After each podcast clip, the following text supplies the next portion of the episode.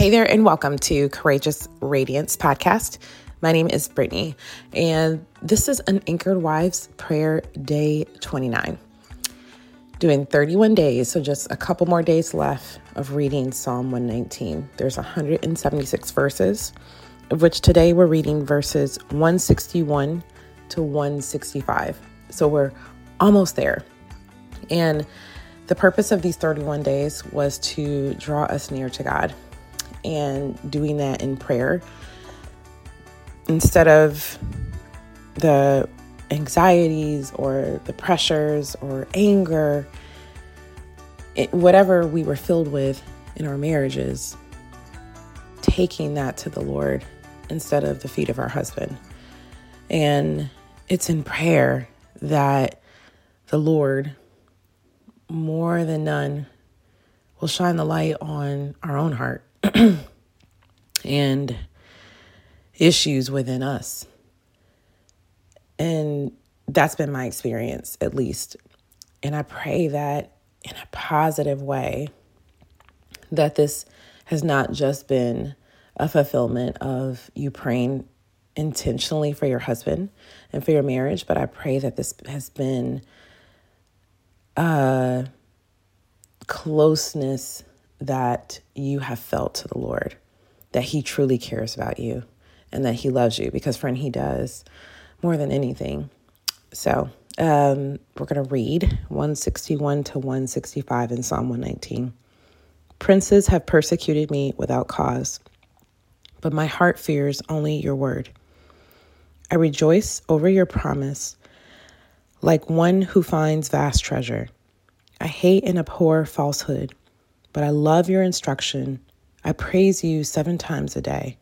For you, for your righteous judgments, abundant peace belongs to those who love your instruction. Nothing makes them stumble. I was immediately thinking of David when I was reading this, King David. And not that this, I mean, just like us, he's he was a man. He was flawed, jacked up, and I'm sure he could have a Netflix drama, you know, when if you would read his life, but yet God still called him a man after his own heart. So when I think of how easily we can be swayed into the things of this world, but yet, and in the middle of persecution, you know, as that verse sixty-one says, princes have persecuted me without cause.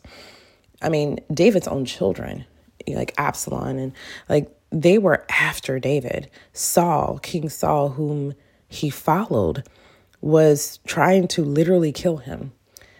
And yet he didn't dishonor him.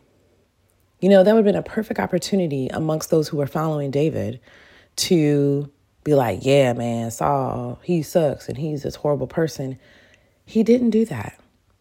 And it really convicted me um, in the Lord, and, and led me to prayer and, and repentance of some things that I've said recently and um, just some things that we've been exposed to, my husband and I, and just some different people. And, and I don't know, it, it was just, you know how you are disappointed in someone and then you speak ill of them, not in trying to be mean per se, but judging them. And I was wrong in that. And I was, I was reading specifically in Matthew six, and I was like, wow, this, so regardless of what they're doing, even on paper, if this isn't right or honoring to God, at this very moment, I'm not honoring God. At this very moment, we're not praying for these people. We're begetting dishonor. So yeah, as I was reading this, I was thinking of not only repenting for, for my own wrongs, but I was just thinking of how much, again, not that he was perfect at all, but I was thinking of how David was honoring in spite of situations where he could have, you know, inflamed it more for the dishonor of someone, again, like King Saul. But his heart was right with the Lord. And even if you think about, if you, um, First Samuel, I was reading, um, this is when the um, he was anointing David. He came and Jesse was David's father, and he had all these great stature brothers. And Jesse was like, here, here's my sons. And of course, he just started with the oldest. And but Elah, you know, God was like, nope, not him. And he just kept going through all of his sons. So seven sons later, you know, here comes David, who was out tending in the fields and and almost the air quote least of them. Yet I love here what God says. And this is uh, First Samuel sixteen, verse seven. But the Lord said to Samuel, do not look at his appearance or his stature, because I have rejected him. This is when he was when Samuel was first looking at Elah. This is the oldest son. And then that's why he's saying, I've rejected him. Because I have rejected him. Humans do not see what the Lord sees. For humans see what is visible, but the Lord sees the heart. Then, you know, Jesse called um, his next son, and it just kept going on until the very end. You know, at the end, God, God told Samuel, um, this is verse ten, the Lord hasn't chosen any of these. Samuel asked, are these all the sons you have? There's still the youngest, he answered, but right now he's tending the sheep. Samuel told Jesse, send for him. We won't sit down to eat until he gets here. So I just thought that was just crazy that, you know, his own father was just like, like, if you know you got somebody, a whole priest here to anoint the next king, like, wouldn't you like line up everybody? Like even a dog, like, wouldn't you line up anything that is in your household? He didn't even think about David, and that's his father. So I was just like, wow, God truly does. As I was just reading the, um, these verses, one sixty-one, one sixty-five, and just the uprightness, you know, how God saw David's heart then and how God saw David through his own personal wickedness and his own failures. And, but at his heart, he was devoted to God. So when I was thinking of this verse one sixty-three, I hate and abhor falsehood, but I love your instruction. That really, it just... Again, King David just fell on my heart on that. Like he was so upright with the Lord and loved the Lord's instructions. But specifically where I wanted to pray was one sixty-five. Abundant peace belongs to those who love your instruction. Again, there's that love of your instruction. Nothing makes them stumble. Nothing. If you're thinking about praying about the heart of your husband, even your own heart. What, in honesty, because the Lord knows, what is he exposing as things that are making you stumble? So I confessed, you know, something that the Holy Spirit brought as an obvious, obvious flagrant, um, flagrancy in my behavior. And I think that needs to be a regular practice in our everyday life. Minute by minute, hour by hour, opening up our hearts, our husbands, just being constantly turned to the Lord, almost like litmus testing.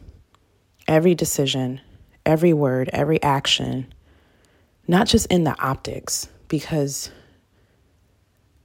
as we read, the optics of the world are different. But how is God looking at the core level, the heart level of of this decision? And I want that abundant peace for you. I want it for me. I want it for my husband. I want it for your household.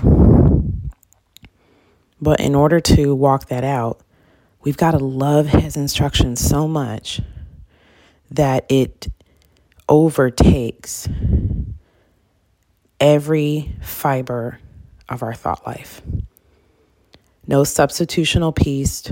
You know, those are all lies and mirages.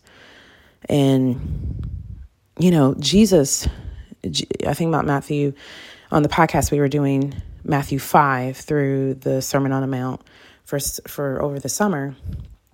But um, if you flip over one to Matthew six, also Jesus teaching, and he talks about that love of money. Um, can't love, you know, two masters, can't serve God and money. He talks about the treasures of our heart. Um, and it's round about, let me look, I think it's Matthew twenty-one.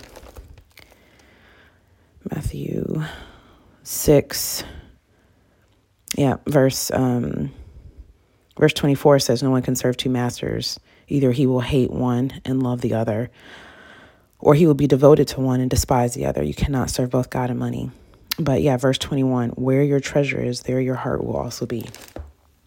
So it's like this this exposure of these false treasures that we have. It's it's idolatry, really, at its at its core. It's not that the money is the issue, or or the things necessarily, the possessions. Of some verses prior, Jesus talks about not just storing up possessions here on here in in, in your earthly life, but to store up in, in the eternal life, in, in heaven, that won't rot or be taken over by moth and decay. And this is a constant process for us to filter our decisions, as well as our husband, because I remember John Ortberg talked about that with that you're either like, there's no like gray, there's no like stagnancy in our Christian walk, in our walk as disciples. There's no middle ground. It's either you're going in one direction or you're going in the other. Or in the cases, uh, Galatians five will talk about you're either in the spirit or you're in the flesh, but not both. So I just wonder what makes is making us stumble. And it, and it really will take the reviving power of the Holy Spirit to bring that to life, to light. And are you willing to adjust the things that he tells you? Are you willing? Are you going to be obedient? We talked about that yesterday. Is obedience going to be what you're known by? So let's pray. Let's pray that we don't coddle and welcome or excuse the things that make us stumble. And I talked about this in a story, Instagram story yesterday, that in, I couldn't remember exactly where, I'm like, I knew it was Romans, But Romans, it was Romans three. I looked at it afterwards, and Romans three, verse four, and it says, you know, even like, let God, let man be a liar, all men be liar, and God be true. So to that, as you're doing this filtering process of your thought life, or as your husband is filtering and thinking through things, not letting the stamp of approval be, well, this is what this person does, or this is what this church does, or this is what this pastor says, or this is what the Pope says. This is what, I mean, not letting all men, that's all ninety-nine point nine nine nine nine, one hundred percent of men, be a liar. But Paul says, let God be true, because he's immutable.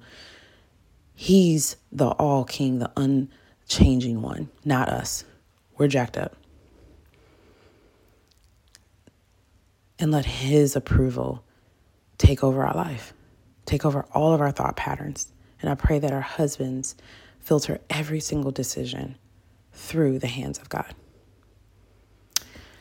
Dear God, thank you so much for not being impressed with all of our antics and all of our backflips and things that we do in the flesh, trying to impress others, trying to impress you, trying to look for fulfillment, looking for status, looking for worth, value, or even just trying to run the same race as somebody else, God. Please shut it down. God, you say that, that you're that you're going to exalt the humble, but humble the proud. God, help us to be on the exaltation end. Help us to be, help us to seek lifestyles, quiet lifestyles, as Thessalonians talks about. Help us, help us to be known for that, Father God. Help us to not fill our lives with things that are, are idolatry and, and they're causing us to stumble. And it's clouding our lives, working against the spirit of peace that you're trying to restore, that you're trying to give us, Father God. Help our husbands to be honoring of you and seeking and loving your instructions so much, Father God, that this is what they're known for. They're not known for their jobs. They're not known for their great business practice. They're not known for their gifts and their talents. They're not known for their name, but they're known as servants of you. Paul began so many of his letters saying, I, Paul, a servant. God, is this the heart of our husband? Help us to seek servanthood and diving to the bottom, knowing that our reward is with you. In Jesus' name, amen.